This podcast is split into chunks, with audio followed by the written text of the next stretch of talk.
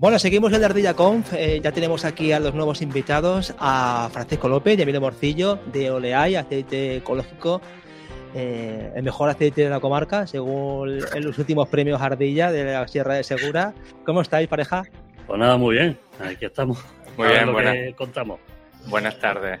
Oye, yo estoy muy contento de teneros aquí en el en, en Ardilla Conf. Fue una de las primeras personas que se lo comentéis a Paco, porque tienes un aceite increíble, un proyecto fantástico y que, vamos, no nos cansamos de escuchar todo lo que proponéis en redes sociales, en los proyectos que tenéis, el aceite es increíble.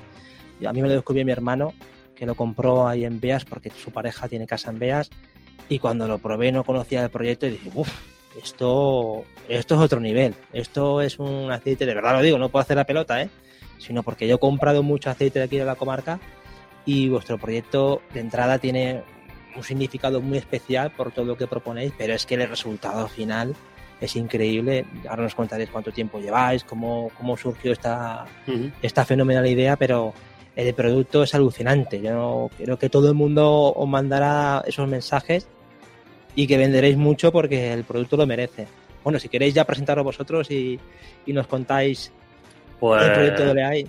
Nada, yo soy Paco López y soy maestro de almazara, estoy trabajando en la cooperativa Nuestra Señora Rosario y luego aparte pues soy agricultor ecológico y empezamos un poco con el proyecto este y conocí a, Emilio que ahora ya que se presente él. Bueno, yo soy Emilio Morcillo de Torre de Albanchez y bueno, también soy agricultor ecológico, aunque bueno, yo como profesión soy terapeuta ocupacional, Ah. concretamente en psiquiatría. Ah, mira, mira, estábamos comentando algo de eso a- con Manuela.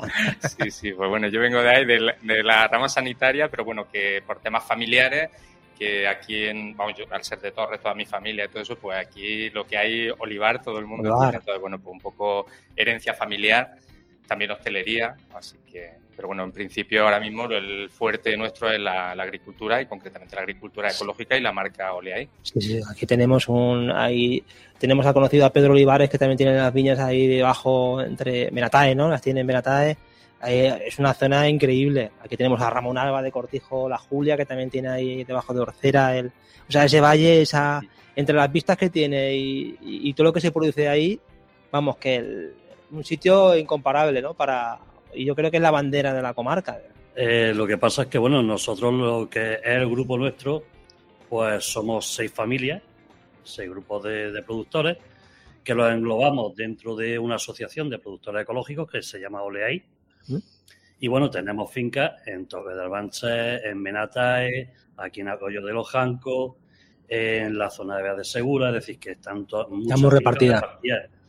Eh, entonces, claro, lo que tenemos también es que hay mucha biodiversidad de, de olivares de un lado a otro. Vale, vale. Unos maduran antes, otros más tardíos, pero bueno, estamos repartidos. Está repartido, aparte que, oye, que, que aquí hay olivar muy bueno en todas partes.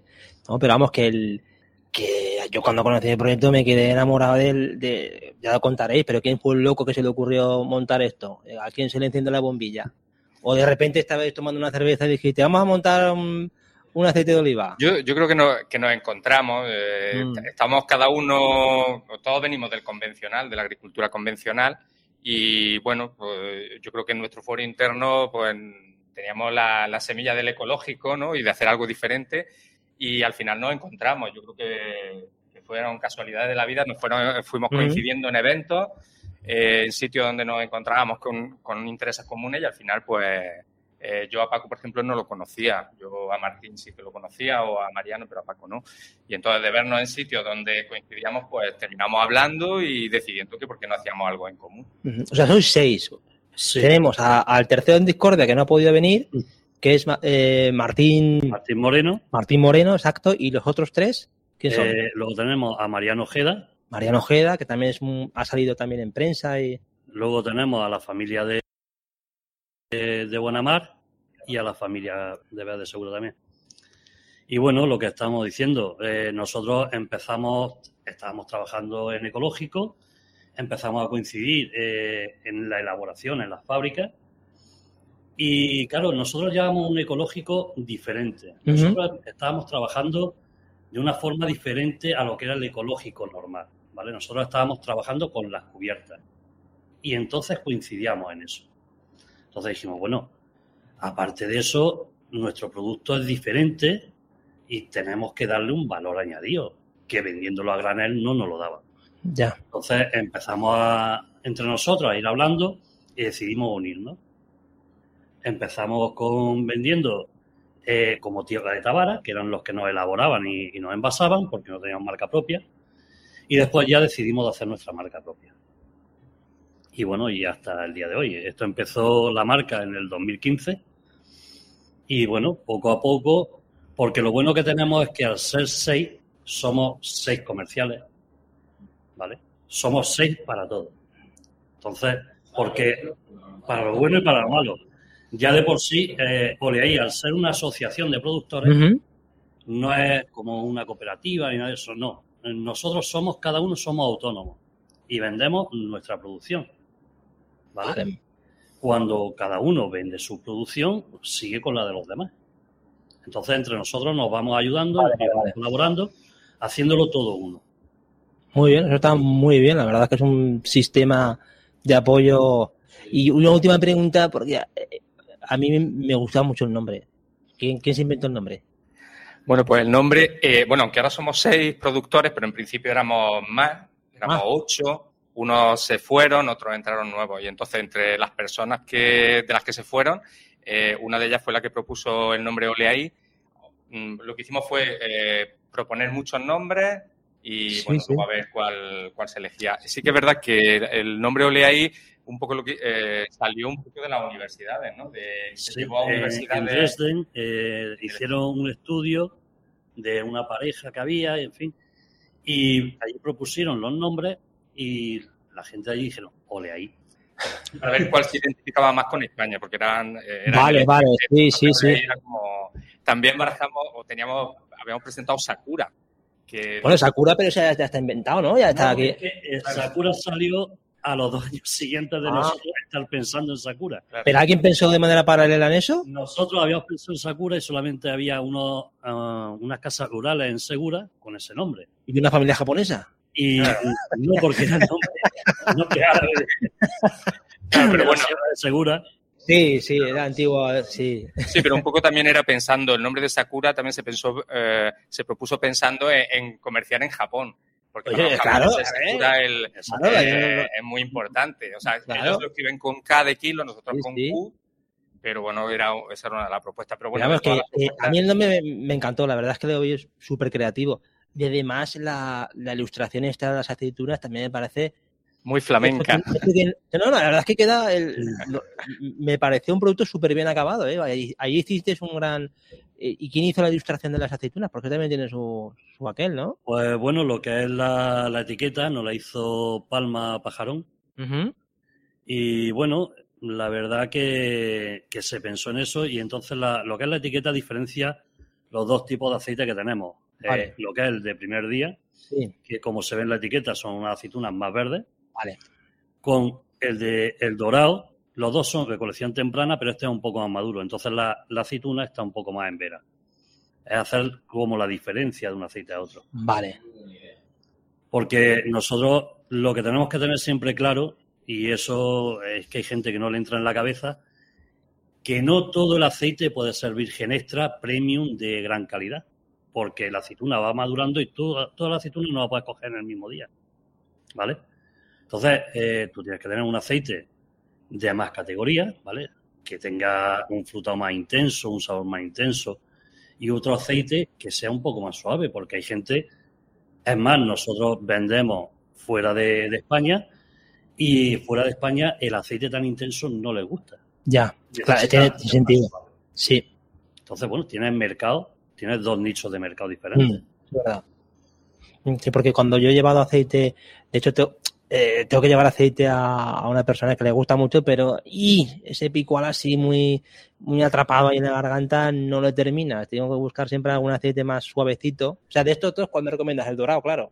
Claro, el dorado es un aceite más maduro porque nosotros el de primer día lo que hacemos, bueno, porque tenemos dos ingenieros agrícolas, estoy yo como maestro de almazara y luego nuestra experiencia ya de por sí en el campo y en los años que llevamos haciendo el aceite, Pues hemos llegado a un punto donde nosotros miramos las fincas y decidimos la que entra en el de primer día y las que se quedan para el otro. El otro es ya todas para adelante. Vale. Maduro por verde. ¿Vale? Entonces, bueno, eh, la verdad que a lo primero era muy complicado. Luego también tenemos que dar las gracias a la familia de, de Olofer, que son los que nos lo elaboran, porque ellos también lo hacen perfectamente y lo controlan todo el proceso muy bien. ¿Dónde están? En la puerta del Segura, enfrente del hospital. Ah, vale, sí, Tierra de Tábara, vamos. Vale, vale, sí, ves. Y bueno, pues la verdad que hemos conseguido los dos aceites muy buenos. Aceites que llevan dos años consecutivos siendo premio, eh, el primer día, eh, no. el de primer día lleva dos años con el premio Ardilla, ¿vale? Pero aparte de eso lleva otro del en el 2020, 2021, 2022 lleva eh, medalla Estragol en el Biol y en el Biol Novelo de Italia, que es un premio internacional de, producción ecológica, donde es de los cinco continentes y se presentan más de 500 aceites. ¿Vale? Y bueno, y estamos. De todo el mundo, claro, evidentemente de, todo, el mundo. De todo el mundo. Y llevamos, ya te digo, tres años consecutivos teniendo medalla Estragol, tanto en el Biol Novelo, que es el, de los primeros aceites de campaña, y en el Biol. Luego, aparte, también eh, nos presentamos a otro premio de, pequeñas producciones en Italia, eh, Óleo de Familia, donde en el 2020 obtuvimos el mejor aceite de pequeña producción y en el 2021 obtuvimos el premio del mejor aceite de la cuenca mediterránea. ¿Vale? Y bueno, lo que pasa es que mm, volvemos a lo mismo de siempre. Los premios no es para volverte loco, es una satisfacción propia. No es que te valgan mucho a la hora de, vender. Un premio y dices, bueno, pues sí, tengo un premio, ¿vale? Pero bueno, te hace un poco de promoción. Pero los premios en sí, eh, ya hay tantos premios que confunden al consumidor. Entonces no te interesa tanto tener ni presentarte a tantos premios. La verdad es que nosotros, eh, los dos años que nos hemos podido presentar a los premios Ardilla, ha sido porque hemos conseguido una mínima de producción, porque necesita un mínimo de producción ah, para poder presentarte. Vaya, vaya. bueno, no garantizamos que el año que viene, tal y como está la cosecha, podamos presentarnos, pero bueno, que nuestro aceite va a estar ahí. Muy bien. Oye, ¿habéis notado mucho mito? ¿Mito en qué aspecto? Mm, ¿En el tema de ecológico? Eh... Hombre, yo creo que uno de los primeros mitos que rompemos el tema de trabajar con cubiertas vegetales, que yo creo que eso responde a la pregunta que hacía Manuela, te llaman, ¿no? Lo que hacía Manuela y que eso de trabajar con el suelo. Y es que en, agricultura, tanto convencional como eh, diría yo que en la ecológica de ahora, eh, un poco lo que se ha hecho es que se ha reducido el agrosistema del olivar y se ha intentado quitar todo y dejar solo el olivo y que sean los agricultores los, que controlan todo el proceso, sin más.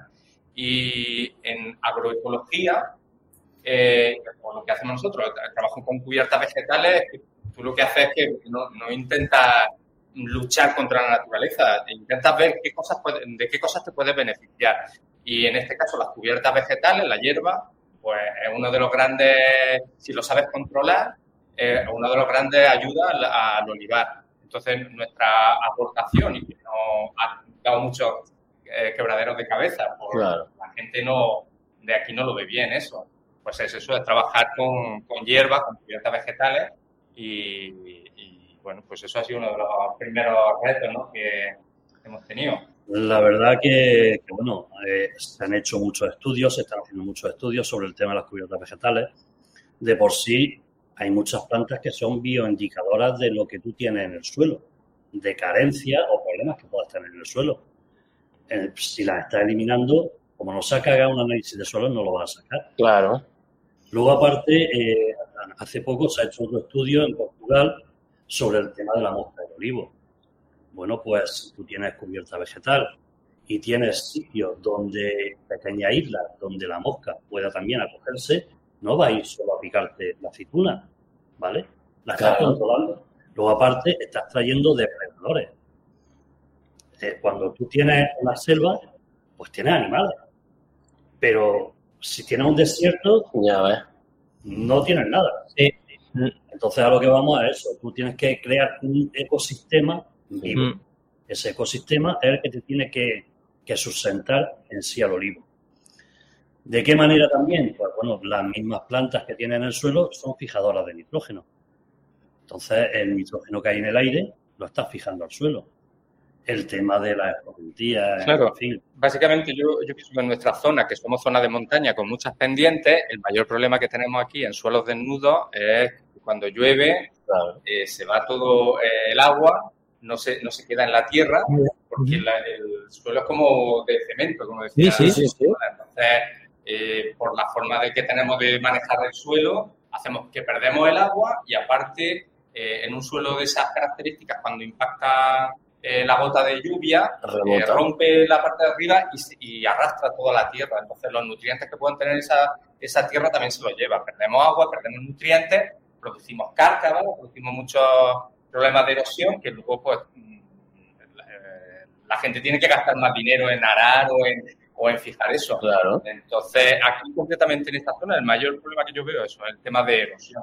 Y luego, pues que perdemos todos, los, todos esos servicios que nos hace la, flora, la, fauna auxiliar que va asociada a la hierba, pues como eso, eh, el tema de la mosca que estaba diciendo, pues tenemos la olivarda, que es una planta eso, que, tiene una avispa que parte de su ciclo lo desarrolla en, en la olivarda y parte de su ciclo lo desarrolla parasitando mosca del olivo o por ejemplo la crisopa, que, es como el sapo verde que le llaman aquí los agricultores, es un, es un neuróptero, un bicho que, que depreda praes, que es otra de las plagas del, del mm. olivo. Y bueno, lo depredan los, sus larvas, pero el adulto come polen de flores. Entonces, en un olivar donde hay flores habrá, habrá crisopas, uno se mueven, pero no habrá tantas como en un olivar donde hay una cubierta con flores.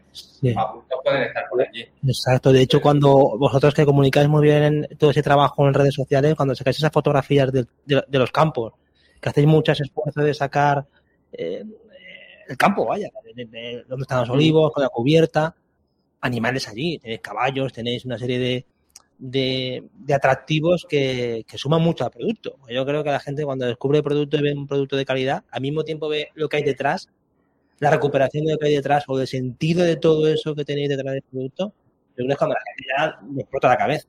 Claro. yo creo que te enamoras enseguida del producto. Sí. Luego también hay una cosa que, bueno, en base también a lo que está comentando Emilio, que ha sido una cosa muy cercana que nos ha pasado ahora hace poco, y es lo que es el calamargo, el calamargo, sale aquí en la oliva.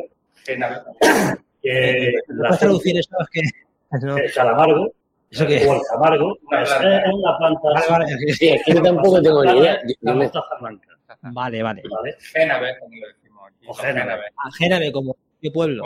pueblo? Ah, vale. Bueno, vale, pues vale. esa planta que aquí se extermina porque es un, un, bueno, un estorbo en la oliva, resulta que te está combatiendo la del olivo. El hongo de la verticilosis lo puedes combatir con la mostaza blanca.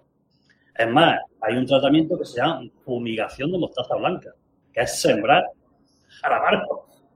Vaya. Que ahora había un muchacho que ha tenido un problema de, de verticilium, que se le estaban secando las olivas. Y bueno, yo ahora mismo se lo he comentado, vamos a ver, pero que se están dando los tratamientos y tú miras en lo que es la agricultura convencional y no hay ningún fungicida que ataque al verticilio. El único fungicida que hay es el motosierra y quemar. El olivo, donde mismo lo has cortado, quemarlo. Para poder o eso o solo solarizar el suelo, que sería poner un plástico y quemar lo que es el suelo, calentándolo. Buah. O sea, son terapias, terapias naturales. La terapia natural Como nuestra amiga Manuela, nuestra amiga Manuela que está aquí. Apuesta por la terapia natural. es dejar la mostaza que crezca ahí. Además, la mostaza blanca, lo bueno que tiene es que tiene unas hojas que son además picantes, que te sirven para alinear el plato y ensalada. Si es que yo no lo sé. Bueno, también, también son plantas que mejoran muy bien la estructura del suelo, que luego la, pues la mayoría de las plantas con sus raíces, eh, primero que generan canales en la tierra que cuando llueve, eh, las plantas evitan que el agua se vaya Claro. eh, y que arrastre tierra y además Y que encajen. eh, se mete más, con lo cual eh, hacen que la... Serían como una esponja, una- un suelo con raíces de, de hierba es como una esponja, que la esponja absorbe muchísima agua entre, entre medias, pues todas las raíces de las plantas funcionan así. Y luego, pues, eh, las plantas, cuando las hierbas, cuando, porque se supone que las cubiertas tú las controlas. Hay un periodo del año en el que las ciegas a diferentes alturas, dependiendo de, de, lo que te interese, y esa hierba pasa a formar parte del suelo y, y, va mejorando la estructura y además se convierte en abono también. Aparte de lo que él ha dicho, que hay plantas técnicas que son las leguminosas que fijan nitrógeno atmosférico en el suelo. O sea, es la forma que tiene la naturaleza de autoabonarse a través de las leguminosas. Yeah. Pues, bueno, está con la hierba bien controlada, pues vamos, sí, tiene un montón de servicios que no tienes que estar pagando, que también tienes que, que hacer aporte ¿no? y trabajo, pero que, que por qué quitamos eso que nos está, que nos está ayudando a los libros. ¿Por qué lo quitamos? Si no sé, en el momento Nacho, eh, son esos mitos, no sé si vosotros hacéis escuela aquí en, en la comarca con, con, vuestras técnicas o cómo estáis trabajando. Debería, debería. Copian, copian o, estamos, estamos dando bueno, varias, varias charlas, estamos en varios cursos. Eh, bueno, ahora el día 21 me parece que es la jornada de agroecología de, aquí de la Oficina Comarcal Agraria. También tuvimos otra jornada de, de, la OCA y bueno, pues vamos también dando a conocer lo que es nuestro proyecto, porque en verdad no deja de ser un proyecto, que lo que quiere es dar a conocer las formas de trabajar la agricultura de una manera diferente y que se vaya terminando lo que es los desiertos que tenemos aquí en la zona de Jaén. No sería lo mismo ver en primavera un olivar verde con un suelo verde que ver el verde del olivo y el suelo descubierto totalmente. Sí, sí, sí. O sea, Entonces, solamente por paisaje, solamente por alegrar la vista, es increíble cuando tienes el olivar tan pelado, que yo creo que durante mucho tiempo ha sido lo habitual. Venías y venías todos los campos yo recuerdo cuando vino una familia de Grecia, no mía, sino de un amigo, y tenían olivos ahí en Grecia y se quedaban sorprendidos de lo pelados que estaban. Primero, lo, los rectos que estaban los campos en España, porque se estaban embobados. Los trajeron por Córdoba. Y, Somos claro, Córdoba, Castilla-La Mancha, pues cuando quedan viñedos, unas líneas rectas, claro, que en Grecia todo era súper caótico. Pero dentro que era caótico, era un poco parecido al vuestro, porque tenía más cubierta vegetal, era, no sé, era como más, más sencillo la agricultura. De todas maneras, tenemos que también tomar conciencia de lo que es el problema del CO2. Entonces, eh, lo que tenemos nosotros es un gran sumidero de CO2. Claro, así es que a mí esto me parece alucinante. Esto, esto lo sabe todo el mundo. Esto, que, esto tiene que saberlo todo el mundo nosotros en verdad tendríamos que cobrar porque pues tenemos un subidero de CO2 grandísimo. Sí. ¿Vale? Hombre, es un, pul un, gran pulmón, un, un parque natural, pulmón. ¿eh? Un gran pulmón. Pero aparte, eh, volvemos a lo mismo. Eh, si los suelos no estuvieran tan descubiertos, mmm, lo que es la erosión, la cantidad de suelo que perdemos es impresionante. Claro. ¿Vale? Y, y, luego los problemas añadidos, cuando hay escorrentía y se lleva la tierra que colmatas pantanos, y eso al final lo pagamos entre todos, no se le carga a la persona que lo provoca. Ya.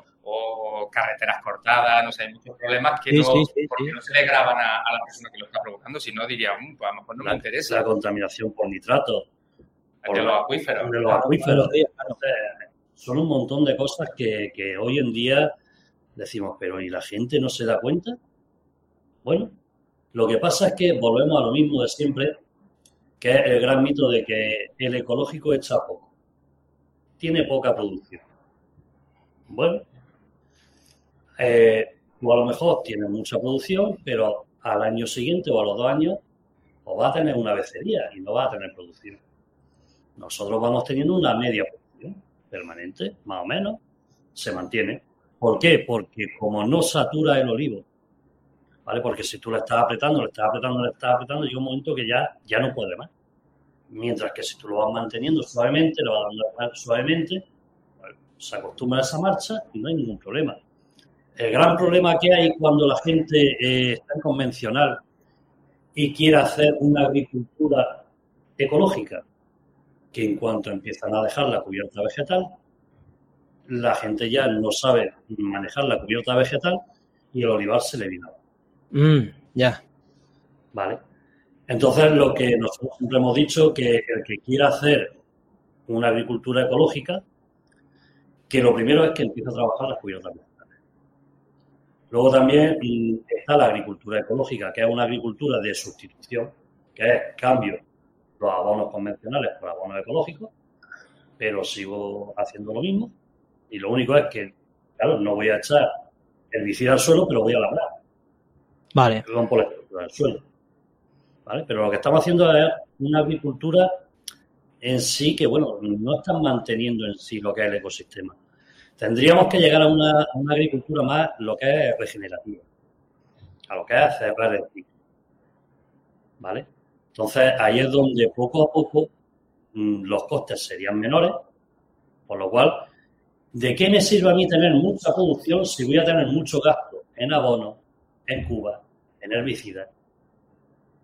¿Para qué? Si al final lo voy a, lo voy a tener que soltar en gasto. Al final tú vas a ganar lo mismo que yo, teniendo menos producción. Y que luego al, al año siguiente, ¿no? Eh, Yo entiendo eso, cuando tienes mucha cosecha un año, a lo mejor al año que viene. Puede dar una becería, exactamente. Luego también volvemos a- al tema que, bueno, eso yo dentro de lo que es el maestro Almazara y demás, por los cursos que llevo hechos y los estudios que hay, cuanto tú antes descargues el olivo de fruto, ¿vale? Antes se recupera. Eh, yo este año ha sido muy curioso de que he ido a, a fincas y, he visto mi aceituna ya, pues, formadilla y el de al lado, nada, muy chiquitilla. Y digo, es que claro, le he preguntado, ¿tú cuándo la has cogido? Dice, yo es que la cogí en enero. ¿Y tú? Digo, yo la cogí a primero de noviembre. Y se nota en el olivo, ¿vale? Ese tiempo que tú has adelantado la cosecha, también se nota en el olivo. El olivo también se adelanta. De esa manera también está un poco evitando los golpes estos de calor que nos están viniendo. Lo que pasa es que esto es imprevisible y bueno, hay veces que nos pillan más, veces que nos pillan menos. Pero bueno, la verdad que va cambiando. Va cambiando y tenemos que centrarnos un poco más en lo que es la recolección temprana. Tenemos que tener claro que no se puede coger toda la aceituna en un mes. Que nos va a salir aceite virgen extra, aceite virgen y aceite lampante. Y bueno, y otro gran desconocido que tenemos en las fábricas, porque en verdad en las fábricas de aquí en la Almazara salen cuatro tipos de aceite. El otro es el de lujo crudo. El de lujo crudo, que es el que, se- el que saldría de repaso. Vale. Ese sería aceite de lujo crudo, que no se puede vender como lampante. Ese aceite se tiene que vender directamente a refinería. Lo que pasa es que, bueno, ¿quién lo hace? Dejémoslo ahí. Vale, dejamos, lo dejamos. Yo tengo, yo tengo alguna duda con respecto al, a lo que es el, la certificación ecológica. Explicarme cómo funciona eso, porque tú antes hablabas de que puedes utilizar, eh, puedes cambiar a ecológicos si utilizas, eh, no sé, Sí, explícame bueno. eso porque yo tengo mi... Bueno, en la botella se puede ver el tema de los sellos, ¿no? aparte de los premios, por ahí pegados, hay una serie de sellos. En, en nuestro caso tenemos tres sellos. Está el de certificación ecológica, está el de la denominación de origen Sierra de Segura y está el del producto Olivares Vivo. Entonces, el- la certificación ecológica eh, normalmente es una empresa que, eh, que es la que tú pagas para que te controlen y te certifiquen que estás haciendo el proceso ecológico. ¿Y el proceso ecológico? Pues básicamente es no utilizar productos de síntesis, de, ni de abono, ni, ni herbicida, no usar herbicida ni insecticida. O sea, puedes usar eh, abonos que sean que estén certificados ecológicamente, pues pueden ser eh, restos de algas, estiércol, eh, restos de animales, de sangre, sea, se utilizan todo de productos de origen animal. Sí, sí. Lo general se suelen, bueno, eh, purines, bolsas gallinazas, que, que se utilizan. eh, y ellos son los que se encargan de, ellos que hacen el control de qué es lo que está utilizando, que hacen análisis también para, bueno, que hacen analítica de, de aceituna para ver si se ven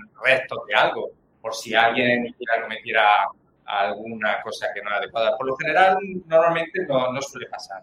La gente se lo toma en serio. Creo que cuando hace ese cambio Eh, el tema de insecticidas sí se puede usar y hay varios tipos de insecticidas ecológicos, ¿vale? Como es eh, la cilla de caulín, la diatomea y bueno, y varios tipos de, de insecticidas que son ecológicos.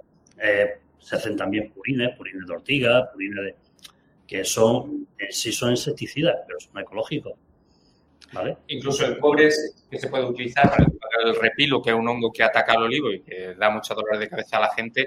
Ahí eh, es un cobre especial para, para ecológicos, pero bueno, se puede utilizar. mucha gente cuando está en convencional no se pasa al ecológico porque tiene miedo que hago con, con los. Pero también hay mucha gente que está en convencional que está usando cobre ecológico y no lo saben que es ecológico. Mucha gente está usando muchos productos que son ecológicos, ¿vale? Y no saben que son ecológicos. Ya. Pero los están usando ya. Entonces dices, pero bueno, eh, si la única diferencia que hay principalmente es en el tema del nitrógeno. Que no puedes usar abonos que tengan más de un 10, de 10 unidades de nitrógeno. Pero por lo demás, tienes potasa, tienes de todo, tienes de todo. Hoy en día tienes de todo. Al principio cuando empezamos programas complicados y eso, ahora mismo ya la, la mayoría de las industrias se han puesto las pilas con elaborar productos y encuentras de todo. Y el tema de, de la hierba a lo mejor sería el que más dolor de cabeza a los convencionales, pues en ecológico es o se labra, ¿no? se ara, o se controla la hierba. En nuestro caso lo hacemos eh, la mayoría con desbrozadoras, ya sea de tractor o de mano, pero también en mi caso concreto metemos ovejas en la finca durante un mes, metemos 200, 300 ovejas y bueno, pues ya nos llega la hierba y además abonan. O sea, que eso también Martín ha es- probado con el tema también de los caballos. Y bueno, eso hoy en día tenemos que ver una cosa. En el tema de, del pastoreo del olivada de sal, eh, si miramos lo que es el olivo, lo que es la copa, el- la aceituna mayor rendimiento suele estar en mitad del olivo. Cuando metemos la oveja, ¿qué nos hace la oveja? Nos come todo el fardeo hasta una altura más o menos de un metro, un metro y algo. Mm. Bueno, nos está encima ayudando, porque a la hora de que si tú coges esa, esa oliva, que no es nuestro caso porque nuestras olivas son dependientes y no podemos mecanizarlas con un buggy, pues está limpiándote la zona de la pinza, Claro. ¿vale? A la hora de meter un mantón, lo tienes limpio, no tienes estorbo. Entonces, ¿qué mal te ha hecho en ti, eh, en ese olivo, el pastoreo de, de la? Pues que no has gastado gasolina en la desbrozadora. Y bueno, y lo que, y lo que va cagando también la oveja ayudará, ¿no? Va circulando y, y eso es lo que va llevando. También ahora se ha puesto muy de moda el vamos a echar el ojín de, de la cooperativa, vamos a echarlo a la oliva. Y ya le estoy metiendo materia orgánica. No, mal hecho. El ojín hay que compostarlo. Muchos temas que están viniendo de vertiginosis es por el tema del ojín, que viene con el hongo y tú te lo llevas a tu finca, después rastreas, lo esparces y es- esparces el hongo por todos lados. Ahora, cuando tú ese ojín lo compostas y si le metes un poco de estiércol o de, ga- de gallina o de oveja o de lo que sea, entonces sí, coge unas temperaturas que mata el hongo y entonces sí. El abonado en verde, pues el abonado en verde está muy bien, pero el abonado en verde verde, es plantar leguminosa, sembrar Vale. en mitad de las calles para que fijen nitrógeno. ambos. claro, y mucha gente te dice, que estás plantando amargo, planta. pues sí, Bueno, y, y, y el tema de los pozos del café y todo eso que de siempre yo he tenido cuando estaba en el bar de mis padres. Eso que es un iba mi- mucha gente o mi padre descargaba allí. ¿Eso es bueno o malo? Ya que vosotros sois una especialista en esto. Eh, bueno, los pozos del café Eso que es materia aporta. Ah, vale. sí, entonces No lo usamos, pero, la ceniza, malo no es, ¿no? la ceniza de los braseros de las lumbres, sí, eso es La una- ceniza también. es un aporte muy grande de potasa. el horno, eh, nosotros tenemos horno que cada noche tenemos ceniza y mis padres también en su oliva se llevaban Pues la ceniza. ceniza es un aporte muy grande de potasa, Pues mira. por ejemplo. Y luego es un gran fungicida también. ¿Y lo de cagar a las olivas? ¿El qué? ¿Lo de cagar a las olivas? También, eso también abona. Hombre, eso, eso es de toda la vida. Ese es el abono de toda la vida. Igual que el que va y orina en la oliva, bueno, pues eso es urea. Es el primer abono que, que hubo. Eh, aquí no ha habido retrete toda la vida. O sea, aquí la gente lo ha hecho allí. O sea, que ah, por algo le diré, ¿no? No, pero bueno, es, es lo que decimos. Hoy en día tenemos que llevar un poco de conciencia y, Sí. Y ver que, que hoy en día los recursos no está todo en, en lo químico. Es que yo creo que a lo mejor, no sé, yo de esto no tengo mucha idea, pero yo creo que se ha basado la gente en, en facilitarse en coger la aceituna, ¿no? Allanar el terreno, hacer esto y no preocuparse de, de- del producto en sí. Creo que lo estoy viendo yo desde ese punto de vista. Sí, yo, eh, nosotros estamos, eh, aparte de, de ecológico y en la DEO estamos en un proyecto que se llama Olivares Vivos, que... Exacto, sí, eso te quería preguntar. Lo, lo, que viene a ser el proyecto Olivares Vivos mm, es lo que nosotros estábamos haciendo ya, pero bueno, ya tiene una, una estructura no Claro. Y en, en el proyecto Olivares Vivo lo que te dice es que los agricultores, los agricultores tenemos que cambiar la mentalidad y dejar de producir aceituna para pensar que producimos aceite. Ahí está. Vale, vale, vale. Ese es el cambio eso es importante. Porque la mayoría de la agricultura que hacemos es pensando en más kilos y más kilos. y kilo, kilos. eso es. Y eso no quiere decir ni que te lo vayas a meter más, ni que, y significa que te está gastando mucho dinero para producir más kilos. Mientras que si trabajas la calidad, normalmente la gente paga la calidad, paga Sí. más. Si lo vende pasado, mu- mucho mejor todavía. Y Pero tendrá. y Ese es uno de los cambios, ¿eh? Sí. pensar que estamos produciendo aceite. Los italianos, por ejemplo, en ese sentido siempre han ido por delante de nosotros. Nosotros es, es un poco triste que siendo la provincia que más produce de todo el mundo, Sí. eh, el tema de la calidad lo... Hombre, sí que siempre ha habido familia o sitios donde sí que se trabajaba, pero en general la gente la calidad no, no, no era algo que... lo- No era prioridad, no era a, la lo prioridad. mejor, a lo mejor era eso, como diciendo, ah, si nuestro aceite es el mejor y se ha pensado a dormir un poco por eso. Claro, sí, sí, aparte de eso, decimos que ser. aceite es mejor, pero no sabemos hacer una cata, que no hay que saber hacer una cata, pero bueno, no sabemos las características de nuestro aceite, ¿no? Que, Sí. que, vamos, no, no hemos olvidado totalmente de la calidad. Ahora es diferente ya, ¿eh? Ahora, Sí, sí, sí, gracias a las denominaciones de origen, se trabaja mucho eso. De hecho, la denominación de origen certifica que es virgen extra, que virgen es la máxima calidad en, en aceite. Yo también lo comentaba lo de la certificación ecológica porque creo que hay un gran desconocimiento por parte del consumidor en lo que significa eso. Por lo menos el tener el sello parece como que es una etiqueta más y, ah, sí, ecológico, pero tampoco se ve lo que hay detrás. De todas que- formas, eh, para hacerte ecológico, es lo que comentaba Emilio, tienes que darte de alta en una certificadora, la cual te va a hacer lo que es un, un seguimiento y vas a tener como una inspección de campo todos los años, ¿vale? Donde te va a venir la certificadora y te va a decir, ¿qué ha hecho en el olivar? Dime la fecha y qué ha hecho. Y ellos te van a mirar y te van a decir, bueno, si tienes tanta oliva y has comprado tantos productos, te tiene que quedar el producto y lo tienes que tener ahí para que no lo hayas contaminado. Aparte de eso, tú tienes que estar tres años en conversión, Mm. ¿vale? Esos tres años tú sigues llevando tu aceituna a tu fábrica normal y a partir del tercer año, cuando la certificadora te dé el visto bueno, pasa a ser de producción ecológica. ¿Vale? Sí, que es un proceso... Entonces, no- me meto en ecológico y ya soy ecológico. No. No. Es que tengo un olivar por ahí perdido y eso es ecológico. No, eso es abandonado. eso es diferente.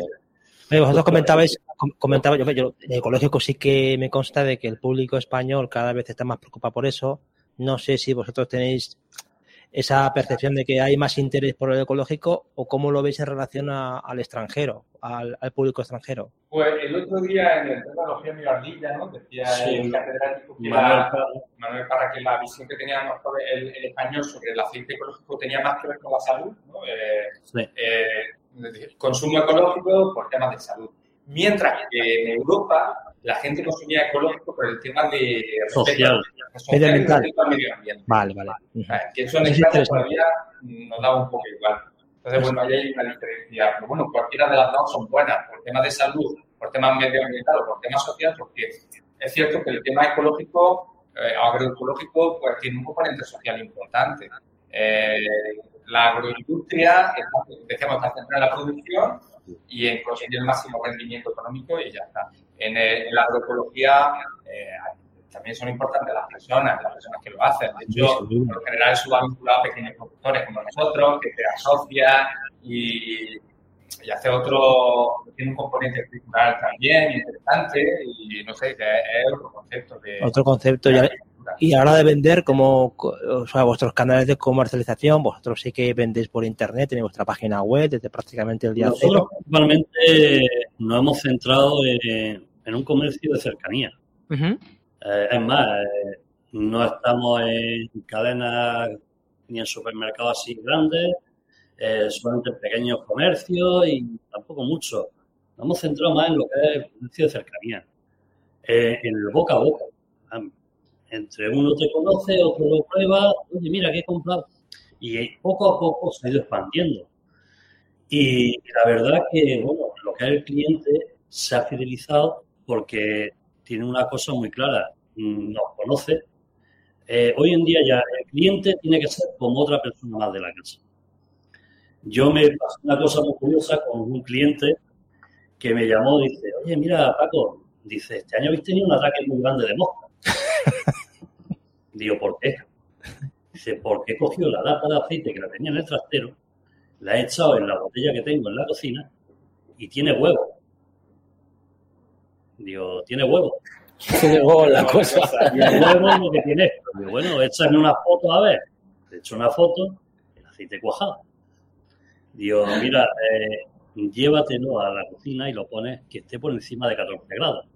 Verás cómo los huevos se ponen. Las moscas vuelan, ¿no? Las moscas vuelan. A la media hora me llamó. Dice, pues es verdad, se han ido. Dice, entonces esto qué era? Digo, vamos, digo, el conocimiento que tenemos del aceite de oliva es nulo. Madre mía, pues ya ves. Porque, ¿qué es eso? Eso es el ácido oleico. Mm, Es el primer ácido que se congela. Empieza a congelarse a partir de los 14 grados. Vale, vale, vale. Después está el linoleico, después está, en fin, y van bajando todos los demás ácidos grasos. Dice, pues que esto no vaya a pasar en la vida. Digo, para que sepas lo que estás comprando. Tú estás comprando un aceite que piensas que tiene mucho ácido oleico, que tiene mucha vitamina E, que tiene tal. Muy bien, muy bien. Era agua. Exacto, o sea, tú lo ves en el, en el propio producto, o sea, que... Entonces, eh, eso quieras que no, el cliente, cuando tú se lo explicas, cuando tú les dices las cosas, eh, cuando él pone el interés, yo habido veces que, es que me he tirado un cuarto de hora hablando con el cliente, explicándole, diciéndole, y ellos te lo agradecen y te lo dicen. Y dicen, no, luego otro día te voy a llamar y me explica otra cosa. Y vale, sin problema. Y la verdad que, que es muy interesante. Hoy en día la gente se está preocupando por saber. Y, y poco a poco, por eso la gente está buscando más unos aceites de gama más alta y de más calidad. Pues que deberíamos. Deberíamos, tanto el que produce como el que lo consume. Ahí, luego sale lo que sale. Con un aceite de oliva virgen extra a freír, eso es un delito. ¿Por qué? Si es un aceite que se ha freído en frío, es un aceite que el punto de humo lo suele tener en 120 grados, mientras con aceite de semilla lo tiene en unos 98 grados. ¿Qué, se, ¿Qué pasa? Que con un aceite de semilla, de un aceite de girasol, se va a quemar antes que un aceite de oliva virgen extra. Si tú haces las cuentas, dices, pues me trae más cuenta hacer la fritura con virgen extra. Aparte de las propiedades que te da, porque un aceite de semilla, cuando tú fríes, eh, la fritura se empapa de aceite. Mientras que con un aceite de oliva virgen extra, lo que hace es que crea una costra en la fritura y no penetra dentro de la fritura. Cuando empieza a penetrar dentro de la fritura es porque se está quemando y entonces empieza a aparecer la acidez. La acidez es otra cosa que, bueno, el otro día lo escuché. La acidez no la puedes detectar de ninguna manera, es un parámetro químico. pero no viene, no viene referenciado, pero no viene referenciado, pero no viene referenciado en la etiqueta. No, eso venía antes y, y, bueno, un aceite virgen extra es un aceite que está con una acidez por debajo de un 0,8. 08. ¿vale? La acidez antes era un grado, ahora es 0,8. Pero la acidez es un parámetro químico. Eh, la única forma que tienes de sacar la acidez, y es muy sencilla, y bueno, y antes ya se hacía, que es hacer el jabón casero. Ajá. ¿Por qué se hace con aceite quemado? Porque se ha disparado la acidez. Tú hazlo con aceite crudo, hecho en frío, No te te cuesta más hacer el jabón, tienes que echar una sosa. La sosa es lo que te va a decir la cantidad de acidez que tiene ese Mm. aceite. ¿Vale? Eh, los temas que tiene de cuando te dan ardores, cuando te dan, bueno, pues son por el tema de ácidos grasos que puedes tener unos más altos que otros. Vale, vale, vale. Pero no quiere decir que esa acidez esté disparada. De todas maneras, estos acides estamos hablando que estamos en un 0,08 hasta 0,8, tú fíjate dónde nos vamos. Mm. Entonces, No, no bueno, es como el vino, ¿eh? no es como el vino. Pero sí que es verdad que cuando, volviendo a cuando descubrí el aceite y lo, lo probé, igual, no digo, me pareció barato el aceite. Lo digo de verdad. Para el que compra un poco de aceite cuando lo probé, Sí, pero bueno, el tema del precio, bueno, no, 8 euros. Bueno, pero Sí, si- se, se podría vender en- por casi el doble porque, porque yo, yo lo he pagado a ese precio. No lo he pagado, Lo que pasa es que no lo he pagado en Madrid. en también queremos que este aceite pueda estar en todas las casas. Ya. Si nosotros tenemos un precio que a nosotros no es rentable, estamos dentro de los márgenes de, de rentabilidad, ¿para qué quiero ponerlo más caro? Y que tenga que dedicarme a un mercado gourmet expresamente. Vale, sí. Pues no. O sea, no buscáis el más mercado, ese, ese mercado gourmet del club gourmet del corte inglés, no lo buscáis. Buscáis el. el- No, preferimos el mercado llano, que es la gente que en verdad se va a fidelizar contigo. Ujú. Luego incluso la, la etiqueta muy bonita, pero si os dais cuenta la botella y el diseño todo es muy sencillo, ¿eh? No, Bueno, pero hay que conseguirlo, ¿eh? ¿Para qué vas a invertir en packaging si lo que estás vendiendo es el aceite? Y al final la botella se vaya a la basura. Estoy de acuerdo con eso. Sí, pero pero no hace, pero hace mucho, hace que no mucho. es una botella. A ver, lo decís como si una botella fea y de, de fea no la gente sí que nos dice alguna persona, hombre, tenéis que trabajar aún más el este. No sé. No, pues sí. yo diría que es sencilla sí. y bonita. A ver. eh, Lo, lo hemos hablado muchas veces, vamos a... Vamos a hacer un estuche, igual. vamos a ponerle... No, el estuche igual habla también quizá de la forma, que como hay gente que hace las botellas con forma así más de busto, algo así un poquito más... En fin, Pero- eh, a lo que vamos es que eh, nosotros siempre nuestra mentalidad ha sido de, de llegar a- al mercado llano, a la cercanía Mm. y que todo el mundo pueda tenerlo en su casa y que pueda degustarlo. Ver, Y luego, aparte, lo que estamos diciendo, si tú tienes un aceite de 20 euros la botella de medio litro, a la hora de echar, echas con miedo. No se gasta nunca. Claro, pero si tienes una botella con un aceite más barato, dices, pues Sí que sí, que, que es que Claro, ahí está la diferencia también, ¿eh? Que muchas veces dice, voy a ganarle un poco más, pero a lo mejor está ganando menos. Eh, ya, por ejemplo, hay una cosa que, que, bueno, esto es marketing. Eh, Colgate ya lo hizo con la pasta de dientes. Dice, yo tengo que aumentar las ventas. Eh, ¿Qué hago? Que valga para más cosas, ¿no? No, pues cogió el tubo de la pasta de dientes y le hizo la salida más grande. Entonces tú lo echabas en el S y claro, te salía más pasta de dientes. Claro, evidentemente. Claro, había incrementado su venta. Buena idea. ¿Qué pasa? Nosotros con el aceite, ¿qué hacemos? Le vamos a poner una boca de... No, ya me he colado. No, pero bueno, que, que la gente también que pueda disfrutarlo. Si es que es a lo que vamos. De todas Oye. formas, con el precio también hay, hay de todo. Hay gente que nos dice que es muy barato para la calidad que tiene y a cómo están los precios, incluso del virgen extra no ecológico, que lo hay por encima de 10 euros, perfectamente el medio litro. Y hay gente que nos dice que es caro, pero bueno, a la gente que dice eso, yo cuando le digo, ¿cómo te tomas cuando viene alguien invitado a tu casa una botellita de vino de 5 euros para arriba ¿no? Sí. O, y te la bebes en una comida? Pues esto te dura muchísimas comidas. Claro. ¿sabes? Y es calidad. Incluso, bueno, que lo puedes regalar. Aparte de todo eso, aparte que como, como regalo, yo cuando me llevo, lo llevo fundamentalmente para regalar. Y bueno, la gente lo aprecia muchísimo, es un, un regalo ideal. Y a ese precio ni te cuento, quedas como un señor. Por cierto, tenemos aquí en antena a Martín Moreno. ah, Un saludo, compañeros. Un saludo, muchachos, De Turquía, de, de Turquía nos están viendo, Turquía. están controlando. y también tenemos a Mariano Ojeda, que también nos manda un saludo. El señor presidente. Pues os mando un saludo por aquí, por el chat. Eh, Yo quería comentar una cosa a raíz de lo que, de lo que has preguntado antes de la certificación. Sí. Eh, para vender eh, al público en general eh, tienes que tener una certificadora oficial eh, que tú la pagas, la para que te haga la inspección y todo eso. Pero en, eh, a colación de lo que él decía, que él es eh, nuestro mercado muy de cercanía, que la gente nos pregunta y le explicamos, incluso vienen a verla eh, realizar, pues hay una cosa que se llama, nosotros, aunque somos una asociación de productores que se llama OLEAID, nosotros estamos dentro de una asociación de productores y consumidores que se llama Bien, Seguridad Ecológica muy bien, que es eso está. asociación de productores y consumidores de la seguridad. Y entonces, hay una cosa que se llama certificaciones sociales, que eh, en grupos como este, eh, la gente, eh, se, eh, es la, la propia gente de la asociación la que te certifica que lo estás haciendo bien, ¿no? Y ellos te compran tu producto y no necesitas eh, pagar una certificadora. Vale, ¿no? entendido. En nuestro caso tenemos nuestra certificadora Sí, sí, sí. pero que si no quisieras estar en un grupo de consumo y tú le dices, y, y la gente de ese grupo va a tu finca a ver, tú le explicas lo que haces dentro de tu finca y ellos se fían de ti, de que a lo mejor ahí no tiene certificación oficial, pero ellos consumen y compran un aceite que saben que, que, no tiene producto de síntesis, que, que es sano. O sea, que eso también existe, las certificadoras sociales. Ah, pues y es una forma también de, Aparte de lo que confiar es unos con los otros y hacer un grupo de personas que.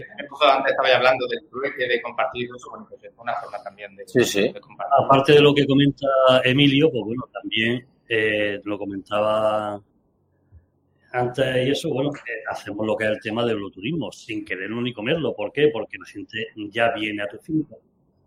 Eh, tenemos, por ejemplo, en la finca de Emilio y en la de Martín, y bueno, en general, eh, cuando salen las orquídeas, hay gente que viene a ver las orquídeas. Claro, sí, sí. Eh, la gente de Biofoto, pues también ha estado y estuvimos Vienen a ver insectos, y, pues, vinimos a ver los insectos y vienen a ver tu finca. Y entonces estás haciendo un coloturismo, estás presentando tu finca y la gente viene a visitar tu finca por la biodiversidad que tiene. ¿vale? Claro que sí. Todo, Todo eso va sumando. sí. Si tú a, a su vez pues, eh, hacemos una cata, se le hace un maridaje, eh, esa gente ya se lleva el producto directamente porque ha visto eh, la labor social que está haciendo, la labor ecológica y el trabajo que lleva. Y entonces dan ese valor añadido al aceite, ¿vale? Al producto. Entonces, poco a poco, pues también nos estamos metiendo en este mundo y en en los cursos, bueno, pues yo he hecho varios cursos de cata, sigo formándome.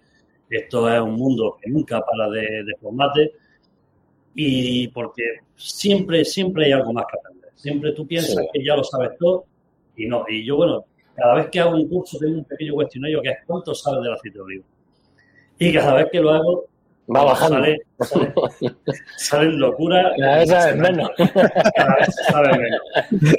Y bueno, la verdad que, que está muy los bien. primeros que sabemos poco somos los propios agricultores. Eh, Sí. No, Hoy en día- Producimos kilos de aceituna y no producimos aceite. Claro, eso es lo más importante. Hoy en día lo que primero que tienes que saber es saber y conocer lo que es tu producto. Hmm. Para que tú en cualquier argumento que te digan, cualquier cosa que te digan, lo puedas defender. Sí. Porque eh, a mí me viene una persona hablándome de un aceite de girasol alcoholeico, no sé qué, tal y cuanto. Muy bien. Digo, pica. No. ¿O lo cantar tiene? No. ¿El tema de los principios tiene? Bueno, sí, pero tal. Bueno. ¿La vitamina E? Sí, claro. ¿Vale? ¿Tienes cualeno? ¿Qué es eso? Bueno, pues eso es una cosa que está en la aleta de tiburón y en el aceite de oliva. Y es un antioxidante muy fuerte. ¿Y las aletas de tiburón y el aceite de oliva? ¿Cuál es? El escualeno. ¿Es cuál? Claro. Entonces, eh, ¿Está, el está holocantal en todo aceite de oliva o está en determinado aceite de oliva? No, eh, está en todos los aceites de oliva. Eh. Lo que es el holocantal está en mayor o menor proporción dependiendo. Eso es lo que se- sería un antiinflamatorio. Si nos damos cuenta, cuando tú te tomas un sobre de un pelo, pica, ¿no? Y el aceite pica. ¿Vale? Eso sería lo que es el holocantal. Que sobre todo lo que es el aceite picual lo tiene en grandes proporciones. Entonces es un antiinflamatorio natural que lo tenemos ahí. Sí, eso sí que lo he escuchado. Eso sí que es cierto que el tema antiinflamatorio. Por eso siempre Vale. recomiendo un- tomarse un poco de aceite de oliva cuando tienes un poco la garganta. Bueno, también hay otra cosa que en el tema de maridaje, cuando nos vamos de fiesta, está la, la cultura del gin tonic, ¿no? Que le echamos semillas, le echamos no sé Sí, qué. sí, sí. El gin tonic tiene un toque amargo, tiene un toque tal. Bueno, pues el aceite también amarga y pica. ¿Habéis probado un gin tonic con un chorreón de aceite de oliva? Pues nunca en la vida. Hostia, En el eso. café, que antes hemos estado hablando del café, un café también tiene un toque amargo, tiene un toque... Claro. Echan un poco de aceite de oliva. Virgen extra, Oye, vamos a darle eso. Idea, ¿eh? Vamos a ponerlo de moda, eso. en el yogur, un yogur no te puede dar. A ver, Paco, eh, tomarte un café. Un café efectos con ciertos, tiene? ciertos cafés tienen efecto laxante, es decir, va directo a. no tiene a- por qué. no, vale, Yo, yo te digo, a oliva directo, ¿eh? Todo Yo el te- exceso es malo. Por uno no pasa nada. yo te digo mi verdad. Yo ha habido gente que cuando hemos hecho una cata y hemos catado 10 aceites o 8 aceites, que bueno, también es muy pequeña cantidad, pero son. Dices, madre mía, hoy te tienes que ir como una cosa mala. Pues no. Yo qué sé, No, estoy también acostumbrado a. A veces puede pasar, ¿eh? Lo digo porque igual es una No, puede pasar, pero no le eche la culpa al aceite. Vale, vale, vale. Bueno, pero bueno, si funciona como la gente es maravilloso, porque uno de los grandes problemas que tenemos en esta sociedad es el estreñimiento. Claro, es una- y se toman muchos laxantes. Pero hoy en día, sé, oye, a lo que vamos es que con el tema del aceite de oliva tenemos que descubrir también los diferentes usos. ¿vale? Que no es solamente para freír y alinear ensaladas.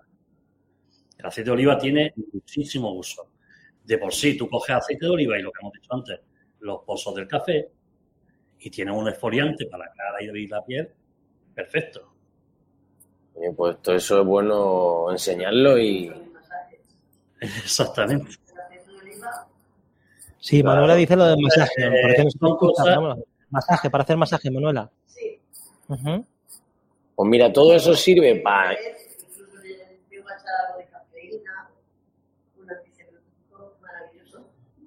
Pues Efectivamente. Todo eso sirve para informar a la gente y para darle más uso, para que vacíe antes la botella y compre otra. es que y, lo mejor es que si compra un aceite, lo que es ecológico, pues tiene encima la certificación de que está sin componentes de herbicidas, insecticidas y demás. ¿Vale? Es más natural. Natural. Oye, tenéis el chat quemando, ¿eh? También, ¿eh? El chat, tenéis a, a Pura Moreno. Ánimo, amigos, sois los mejores. Es un aceite estupendo, es oro. También Carmela Fernández, hay que cuidar el campo por un futuro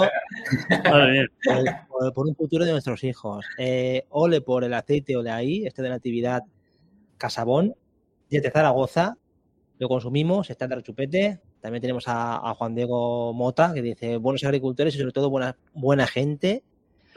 Carmela, muy rico el aceite oleado, está quemando el chat. ¿eh?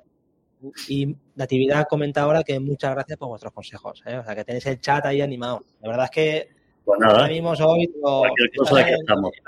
el, top 5. la verdad que, que, da mucha confianza cuando escucha hablar a alguien que sabe de su producto. Eso da mucha confianza. Eso es muy importante. Y eso debería hacerlo todo el mundo.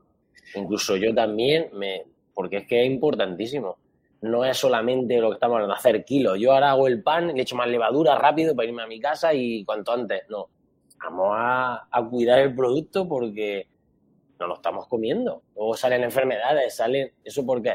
Pues lo mismo es por lo que nos comemos. De por sí, eh, en el pan yo animo a, que lo pongáis en algún lado. Si está elaborado con aceite de oliva virgen extra, para que la gente también lo conozca y sepa que pues mm, en la bollería se están utilizando aceites de semilla, aceite de palma, ¿vale? Pero en, la panadería lo que es normal no se está usando esos aceites, se está utilizando lo que es el aceite de oliva virgen extra. Entonces que la gente también conozca que lo que está tomando es esa calidad. Pues sí. Y el mundo del aceite de oliva es una gran familia, lo conocéis mucho. Eh, alguien que vosotros veáis que os inspire o que lo hace muy bien, no hace falta que sea aquí en la comarca, sino que también a nivel nacional o internacional? Pues hay mucha gente y luego también yo, eh, Pepe Gilaver, en la cooperativa de Mogón, ahora mismo yo la tengo como referencia a nivel, vamos, casi puedo decir provincial. La cooperativa de Mogón. Sí. Eh, Puerta La Villa. Eh, porque bueno, están haciendo un producto delicatessen, están con una línea de ecológico, otra línea de biodinámico, tienen varios productos, varias calidades. Él ha conseguido mm, que sus socios se vayan metiendo en el tema del ecológico y confíen en ello, porque los primeros que empezaron ahí fue la directiva de la cooperativa y la verdad que ha sido un logro. Y hoy en día tiene una cooperativa que para tema de holoturismo y demás es impresionante. Pues no la conocía, ¿eh? ahora hay que dar un vistazo. Buscaré el Cooperativa de Mogón. Sí, Puerta La Villa. Vale, perfecto. Anotamos también para las notas del episodio. aquí, aunque es lo que decimos muchas veces, mm, todos los aceites valen, todos los aceites tienen su mercado. Eh, ellos hacen un aceite muy bueno, temprano, ecológico, nosotros hacemos otro. Cada uno tiene unas características porque volvemos a lo mismo. No es lo mismo un aceite que se elabora por encima de 600 metros que un aceite que se elabora con un olivar más bajo de altitud. No es lo mismo un aceite de regadío que un aceite de secano los componentes minoritarios de un aceite a otro varían. Las características de organolépticas de un aceite a otro varían. Y bueno, ya no todo el mundo le gustan los aceites tan broncos, le gustan aceites más suaves. Claro. Entonces, bueno, mm, todo tiene su mercado. Todo tiene su mercado, sí. Y no es porque digamos este es más bueno, este es más este malo. mejor, claro. Todos los aceites, la verdad, están saliendo aceites de fabulosa calidad. Se está trabajando mucho en pro de la calidad cada día se está adelantando un poco más la campaña Y yo eh, lo No, que... esta lo, lo- lo recolectamos en octubre, a finales de octubre. El 27 de octubre. Eso, algunos se llevarán la mano a la Mi cabeza. suegro- Para mi suegro eso sería, vamos, de- de- está loco. Y bueno, eh, lo que yo sí recomiendo a, a los agricultores en sí es que, que lo que tienen que hacer es un estudio interno de lo que es su olivar y su rentabilidad. Porque vamos a ver, si yo tengo un olivar en pendiente, no puedo esperar a enero o febrero que se me caiga la aceituna, porque me va a costar más dinero coger la aceituna. Sí, voy a tener más rendimiento. No, perdona, el rendimiento está hecho. Lo que te vas a tener es menos humedad, que te va a subir más la cantidad de grasa, pero el aceite es el mismo. Lo que te va a costar más va a ser coger, porque la vas a coger del suelo. Ahora, si los tengo en llano, bueno, voy a empezar a coger las cuestas primero, y el llano, si se me cae, pues bueno, hay barredores y demás que me facilitan y me sale más económico coger esa aceituna. Porque volvemos a lo mismo. No toda la aceituna se puede coger en octubre ni en noviembre. Entonces vamos a tener aceitunas vírgenes extra, aceitunas virgen y rampantes. Y habrá, hay también aceites maduros de finales de diciembre que son exquisitos. Son fabulosos. Es un sabor maduro, pero no deja de ser. Porque hay una cosa que el aceite verde, por ejemplo, tiene más clorofila, pero el aceite más maduro tiene más tocos verdes. Ujú. Entonces, eh, lo que no tiene uno lo tiene el otro. Hmm. Y todo tiene su mercado. Sí, sí. Aparte que hay que apreciarlo. Como uno aprecia un buen vino, tiene que apreciar los matices de los aceites. Que Claro. saber. Hombre, Lo suyo es que en tu despensa tengas varias marcas, varias vari- eh, variedades de aceite y, y sobre todo nosotros que somos productores de aceite deberíamos tener en nuestra despensa no solo el tuyo, sino Hombre, Yo suelo tener varias abiertas, ¿eh? Lo digo porque en casa siempre. Yo tengo- mismo el otro día, además, en el estado de WhatsApp lo puse. Puse seis aceites y digo, ¿cuál he hecho esta mañana la tostada? Ya, Y al final encontré otra botella controlada, que además fue un aceite exquisito, que el otro año también fue premio de, nacional de, de los aceites, y que era el aceite de suerte alta. Y bueno, que yo, aunque tengo mi aceite, también consumo otros aceites, porque volvemos a lo mismo. eh, dependiendo para qué cosas, tú usas un Claro. aceite. a otro. Claro. De hecho, tendrías que levantarte por la mañana y decir, a ver, hoy estoy más a hacer aceite. Y mañana estoy un poco más el, pan, voy a- el- el pan pasa lo mismo. Yo, según lo que coma, utilizas más pan, menos pan, o este o el otro. Que también me hacen esa pregunta la gente, ¿cuál pan está más bueno? Pues digo, pues el que a ti te guste, lo que estamos hablando. Hay mercado para todo. Por eso hacemos tanta variedad. Pan de aceite, pan de agua, más de masa. Hay mercado para todo. es importante tener el aceite del gin tonic. Ese, Ese sacado- es el-. Exactamente. Hoy, que- hoy es sábado, pues lo mismo lo probamos esta Lo noche. pruebas, eh, luego lo. El pino. Es un maridaje, en fin, que la, la gente eh, tiene que, que experimentar. Porque el que primero empezó a echar, yo qué sé, clavo y lo otro tal. Sí, el ¿Eso pepino. por qué fue? Se puso Porque se de voy a moda el experimentar. Pero bueno, ¿y por qué no experimentas con el aceite? Sí, que sí. Correcto. Bueno, amigos, teníamos aquí a Fran Torres ya para entrar, está, está calentando por la banda, tiene que entrar ya a jugar. Eh, en el juego que estamos haciendo ya habéis respondido muy bien la pregunta de Manuela, pero eh, tenéis que- que vosotros hacerle la pregunta a Fran Torres. Fran Torres, que es, eh, también viene con un proyecto de marca personal suyo de, de suelos vivos. A ver qué pregunta le trasladáis. No hace falta que sea sobre su proyecto, sino cualquier cosa que esté relacionada. Bueno, yo vi también que, que ellos tenían en, en MC Bio el tema de la agricultura de precisión. Sí, eso lo tratamos. Sí, sí. Entonces, bueno, yo también, Jesús Jesús, Vivar estuvo con un compañero de Fran. Sí, él estuvo explicándonos todo el tema de la agricultura de precisión. Entonces, bueno, él el tema de, de suelo vivo, no sé en sí lo que será su proyecto, pero bueno, lo que es la agricultura de precisión en un olivar de secano de alta montaña, ¿en qué nos podría informar? Porque volvemos a lo mismo. Si la agricultura de precisión me pone una sonda que me va a decir la humedad, pero si yo secano, si no tengo riego, ¿qué más me da que me diga la humedad? Que si- ¿Para a llorar? No sé. Ya, entiendo, sí. Entonces, no sé qué es lo que puede de, de aplicación a lo que es el olivar de, de montaña de secano. Bueno, también habló del tema de plagas, se tiene un montón de. La verdad es que yo recuerdo esa conversación y luego lo contestas. Ah, Muy buena pregunta. Sí, no llamamos a Jesús y lo Bueno, preguntamos. entonces me he ganado aceite, ¿no? Porque es la mejor pregunta será. Ah, bueno, sí. Se lo ha pedido que me la llevo yo. Sí, es verdad. Eh, una cosa, yo quería Sí. eh, decir para, para la gente que quiera pasarse a la agricultura ecológica. Sí. Y, bueno, Sí, aquí claro. en la Sierra de Segura tenemos mm, quien para mí es una persona muy importante, que es Manuel Pajarón Sotomayor. Eh, no sé si lo conocéis, que estaba en la OCA de, de Beas de Segura. Y bueno, él tiene un libro que se llama eh, El olivar ecológico, Apren- aprender, a, aprender a observar el olivar y comprender sus procesos vivos para cuidarlo. Ujú. Entonces, me parece un, un libro muy interesante, muy sencillo, muy gráfico. Ya la frase a mí me parece maravillosa. eh, lo que Sí, estoy sí. diciendo que observe lo que tiene y que lo entienda, que no luche contra eso, ¿no? Eh, entonces, bueno, lo recomiendo a la gente que quiera. Ah, estupendo, lo buscaré. lo pondré. yo, yo añadiría el que hay de, de Olivares Vivos, que es un libro que además está muy curioso, que se llama Buenas Malas Hierbas. Ah, pues mira. Ese libro eh, lo que quiere decir es que no todas las hierbas que tú tienes en tu olivar son malas.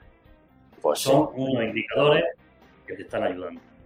Entonces, bueno, son dos cosas que te pueden ayudar mucho a la hora de, de tu conversión ecológica. Pues mira, buscaré las referencias y las pondré en las notas de- del episodio, en la página web. Ahí pondré el libro. Y terminamos con un comentario que nos deja Conchi López, que os dice, muy interesante todo lo que estáis explicando. Bravo, Paco y Emilio. Nosotros consumimos el aceite Oleay desde sus inicios y está para chuparse los dedos. Enhorabuena y adelante. Pues sí. Ahí lo mismo no me compre, Bueno, muchísimas gracias por la participación y cuando como queráis hacemos otra. Muchas gracias a vosotros por esto. Es una idea estupenda, ¿eh? Vamos. nos quedamos con la palabra cortada, pero bueno, hay que dejar otra que venga Fran. Hay más días, hay más días. Hay más días. Venga, un saludo para todos. Venga, un saludo. Gracias.